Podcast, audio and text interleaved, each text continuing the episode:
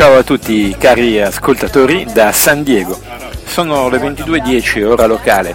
e si è conclusa una giornata molto molto molto impegnativa ed estremamente interessante.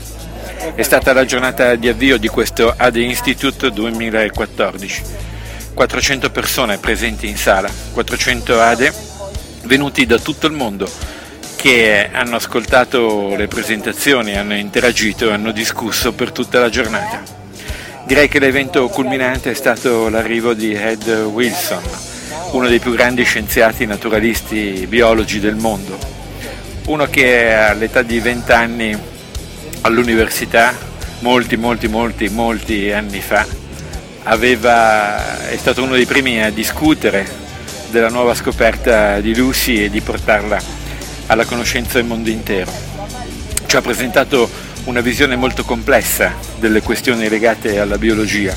il rapporto tra religione e ricerca scientifica. Lui è a favore ovviamente di una ricerca scientifica e questo ha sollevato una discussione molto interessante che direi che fa vedere, mostra come il terreno di discussione di insegnanti che collaborano da tutto il mondo e che hanno l'obiettivo di trovare delle pratiche didattiche corrette, le più efficaci possibili, sia un punto di vista indipendente, un punto di vista che è volto davvero verso la ricerca scientifica indipendentemente dalle opinioni culturali e religiose che ciascuno può avere o delle retroterra culturali di cui può essere portatore. È stato quindi un momento molto emozionante, il suo discorso è stato un discorso alto. Lui ha detto questo, si è giustificato alla fine per aver centrato il suo intervento sugli aspetti del rapporto tra scienza e religione, eh, dicendo che in fin dei conti questo tema è un tema importante, è un tema talmente importante che una platea altrettanto importante come la nostra non poteva non essere sollecitata ad affrontare. E quindi abbiamo avuto la dimostrazione del grande rispetto della scienza nei nostri confronti, nei confronti dell'insegnamento e della scuola in genere. Poi ci sono stati vari momenti di presentazione, alcuni dei quali ovviamente non eh, sono divulgabili per motivi eh, interni ovvi da immaginare, ma certo sono stati prospettati dei programmi di ampia dimensione e soprattutto per esempio qualcuno, qualche dirigente ha rintracciato la storia della, dell'impegno di Apple nei confronti della scuola e quindi della ricerca in questo campo e soffermandosi anche sull'importanza di Etiunsu Ricordo che Su raccoglie oltre 3.000 università di tutto il mondo, poche sono quelle italiane, anche se alcune sono di grande qualità, ma come dire, riflessione personale, la realtà italiana è veramente troppo, troppo, troppo, troppo arretrata rispetto agli scenari che si presentano nel, nell'insegnamento, un insegnamento di successo, stiamo parlando di questo. Cioè stiamo parlando di come fare in modo che gli studenti possano dare il meglio di se stessi e possano scoprire i propri talenti e affermarli nella vita. E, um, a Etiunsu dicevo, quindi 3.000 università, non solo, recentemente è stato aperto anche alle scuole, quindi le scuole possono presentare una domanda, devono ovviamente garantire certe caratteristiche sia di quantità che di qualità nella produzione di materiali. È un discorso che potremmo aprire in Italia, ma che certamente per la cultura del nostro paese, per il modo in cui le istituzioni scolastiche, i governi da decenni gestiscono la scuola, sarà molto difficile eh, riuscire ad aprire da un punto di vista istituzionale, mentre è molto più facile per, eh, di fronte agli insegnanti perché loro sono il motore del cambiamento e loro si rendono conto che la situazione sta sfuggendo di mano e la scuola non può più andare avanti come sta andando avanti e quindi il loro rinnovato impegno è l'unico pilastro sul quale oggi la scuola può contare. Questo è stato affermato da tanti da, da tanti paesi, eh, cioè proprio l'importanza della professionalità di un insegnante. Mi ha colpito in questo convegno una frase detta da una personalità che è salita sul palco e che ha affermato il, l'importanza appunto dell'insegnamento in questo. Ha detto eh, noi eh, stiamo operando per cercare di includere tutti gli studenti, ma questo non è più un passo così importante oggi, è importante certo, ma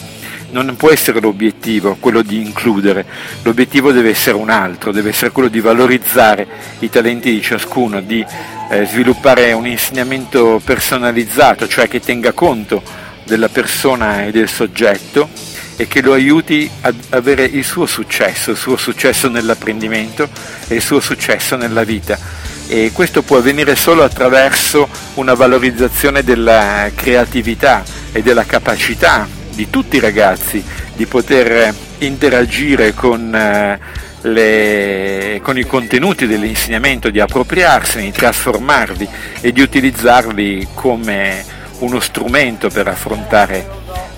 la vita. Questo è quello che ci si attende dagli insegnanti e, e questo, in questo può consistere oggi effettivamente la loro professionalità. Poi ci è stato illustrato un programma che sarà portato avanti nei prossimi giorni qui a San Diego. E mi ha colpito molto il fatto che non si resta sulle parole fumose, io mi riferisco a tutta la formazione ministeriale e istituzionale italiana che è veramente un disastro sotto tutti i punti di vista. Eh, burocrati che vengono nelle scuole, parlano due ore di fumo, presentano slide di 50 eh, frasi per ogni slide, eh, discorsi teorici che non, vertono, ma non, non, non portano mai su nulla di concreto. Ebbene, qui invece il programma di formazione, perché di questo si tratta nei prossimi giorni, sarà un programma di formazione attiva e interattiva. Attiva perché nessuno sarà, salirà su un palco per eh, presentare megagalattiche teorie a tutti quanti e, mm, e fumose ideologie, ma eh, svolgeremo delle ricerche sul campo. Andremo per esempio all'istituto oceanografico, vedremo come lavorano gli scienziati e proveremo a fare le stesse cose con gli stessi strumenti, a raccogliere dei dati e a costruire delle lezioni, anche se non siamo insegnanti di biologia per esempio. Eh, ma non importa perché quello che conta è affrontare un metodo, è il metodo di un insegnamento che ha un rapporto diretto con la realtà, diretto con l'evoluzione scientifica e col lavoro delle persone impegnate in questo campo e quindi portare in classe tutto il progresso dell'umanità, il progresso culturale dell'umanità e dire, stando direttamente a contatto con coloro che questo progresso, di questo progresso sono gli artefici. Andremo quindi in questo istituto oceanografico, ma faremo anche delle ricerche in ambienti naturalistici, useremo degli strumenti sofisticati, eh, ci sarà aperto un ponte, un ponte che viene percorso solo da determinati ricercatori, eh, ma noi siamo considerati tali, avremo un'applicazione che ci consentirà di trovare dei particolari organismi che infettano delle piante in una certa zona qua vicino a San Diego e di interagire con l'istituto di ricerca in modo da comunicare i dati dei nostri rilevamenti e anche qui di trarne delle considerazioni sia scientifiche sia eh, didattiche per la costruzione delle lezioni.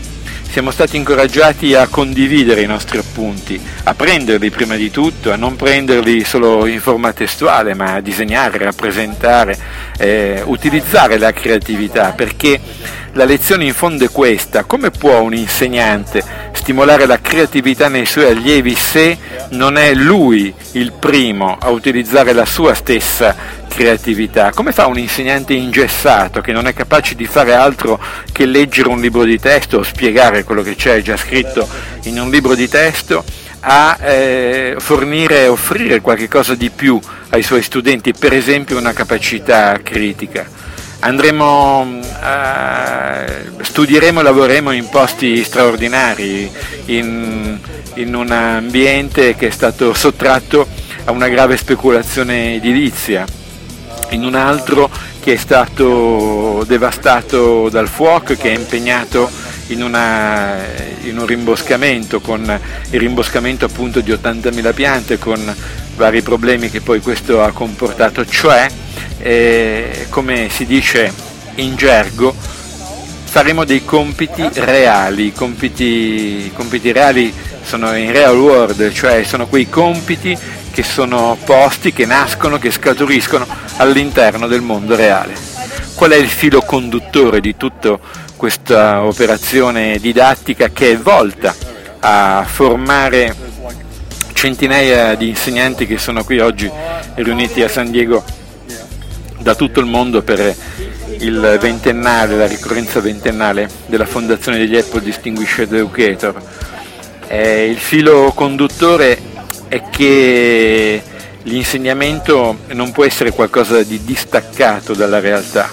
Certo, il distacco eh, riguarda diciamo così, le operazioni di concettualizzazione, ma eh, l'insegnamento deve nascere dalla vita, deve integrare la vita nel senso della ricerca, della cultura, di quello che avviene fuori dal mondo, ma ecco, con i metodi della ricerca scientifica e, e del progresso culturale, della riflessione in questo campo. Questo è, diciamo, è il compito degli insegnanti e su questo viene centrata la formazione. Però tutto questo ha un tema di fondo, è supportato da una, una metodologia che è la metodologia del eh, challenge, eh, cioè della sfida, la sfida. L'insegnante è stato ripetuto più volte, è stato mostrato con degli esempi, eh, è proprio nella pratica vivente delle operazioni didattiche che vengono intraprese il fatto che una delle, de, delle metodologie più interessanti da applicare è proprio quella di porre gli studenti di fronte a delle sfide e queste sfide innescano la curiosità dell'apprendimento e innescano anche il senso di responsabilità in questo processo di apprendimento. Queste sfide possono essere eh, grandi o piccole, possono riguardare piccoli temi eh, locali, piccole questioni legate a una disciplina oppure grandi temi, possono richiedere uscite didattiche, particolari strumenti,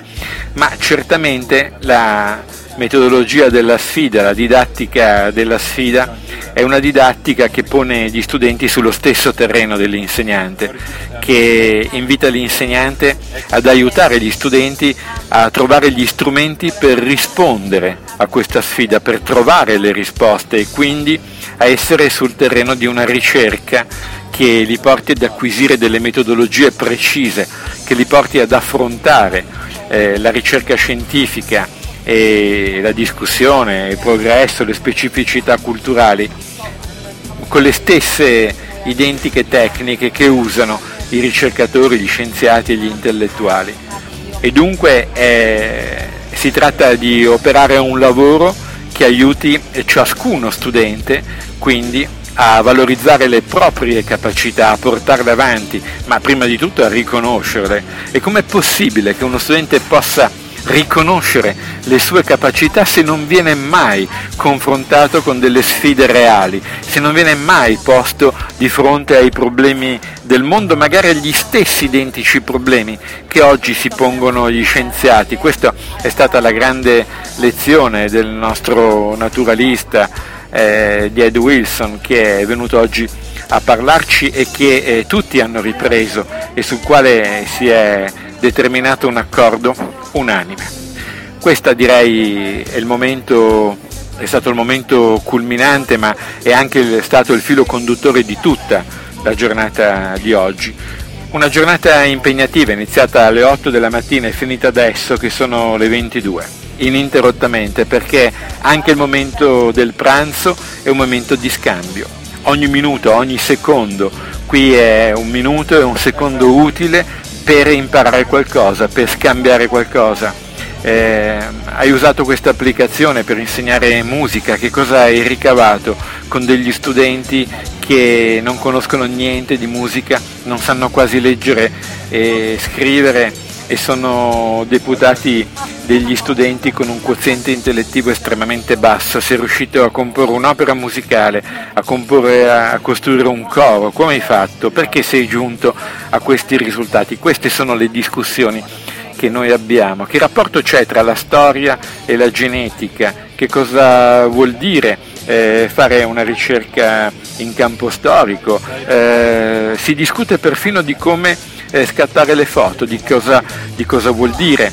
mm, eh, una maggiore o minore luminosità, dove passa la differenza tra una buona foto e una foto creativa. E in questo caso ci ha aiutato un grande fotografo sportivo che è venuto a parlarci proprio di questo e mm, ci ha fornito delle indicazioni estremamente preziose mostrando i suoi reportage, reportage di grandi fotografi, eh, spiegandoci nei, nei dettagli che cosa significa fare fotografia. Certo che in una condizione del genere non avrebbe nessun senso un corso eh, di fotografia, come non avuto non, non, avrebbe nessun senso un corso di disegno, eppure c'è qualcuno che ci è venuto a parlare, lo sviluppatore di Paper 53 per esempio, che ci è venuto a parlare del concept di questa applicazione, di come tutti possono disegnare e, e prendere appunti visuali e di come questo abbia determinato eh, qualche anno fa una grossa discussione sulla natura, sulla funzione, eh, sulle implicazioni concettuali della, de, degli appunti visivi e siamo stati invitati sia in un caso che nell'altro, cioè della fotografia e degli appunti, a scattare foto, a prendere appunti, a scambiarcele e poi a, a votarle, a, eh, a, dare dei giudizi e vedere quali sono così tra virgolette, no? quasi in un gioco, le migliori, quelle più riuscite. Quindi c'è sempre una, un'attenzione all'attività pratica, concreta, agli strumenti che possono essere impiegati per raggiungere determinati obiettivi, è entusiasmante. Non ho mai assistito a una formazione di questo genere, né credo in Italia mai assisterò a una cosa simile, a meno che non venga organizzata da insegnanti come noi eh, in modo del tutto indipendente, ma certo, lo ripeto con forza, non verrà mai un'iniziativa del genere dalle istituzioni che governano il nostro paese. Bisogna che il cambiamento si effettui dal basso, siamo noi a produrlo, siamo noi a cambiare tutto, la linea politica, la linea culturale, la gestione burocratica di questa scuola in disfacimento. E, mm, e, bene, sono tante le cose che si potrebbero raccontare, ma è il momento adesso di raccogliere le idee perché domattina la sveglia alle 6. La sveglia alle 6 perché dobbiamo eh, fare un briefing iniziale, poi abbiamo delle sessioni, dei workshop a cui partecipare in varie lingue, si parla, si parla tante lingue, qui si usano traduttori, si usa l'inglese e naturalmente che è la lingua più diffusa e quasi tutti la conoscono, chi più chi meno, ma si usano anche i traduttori da iPhone, non, iPad, non c'è nessuna barriera linguistica, non esiste una barriera linguistica. Se qualcuno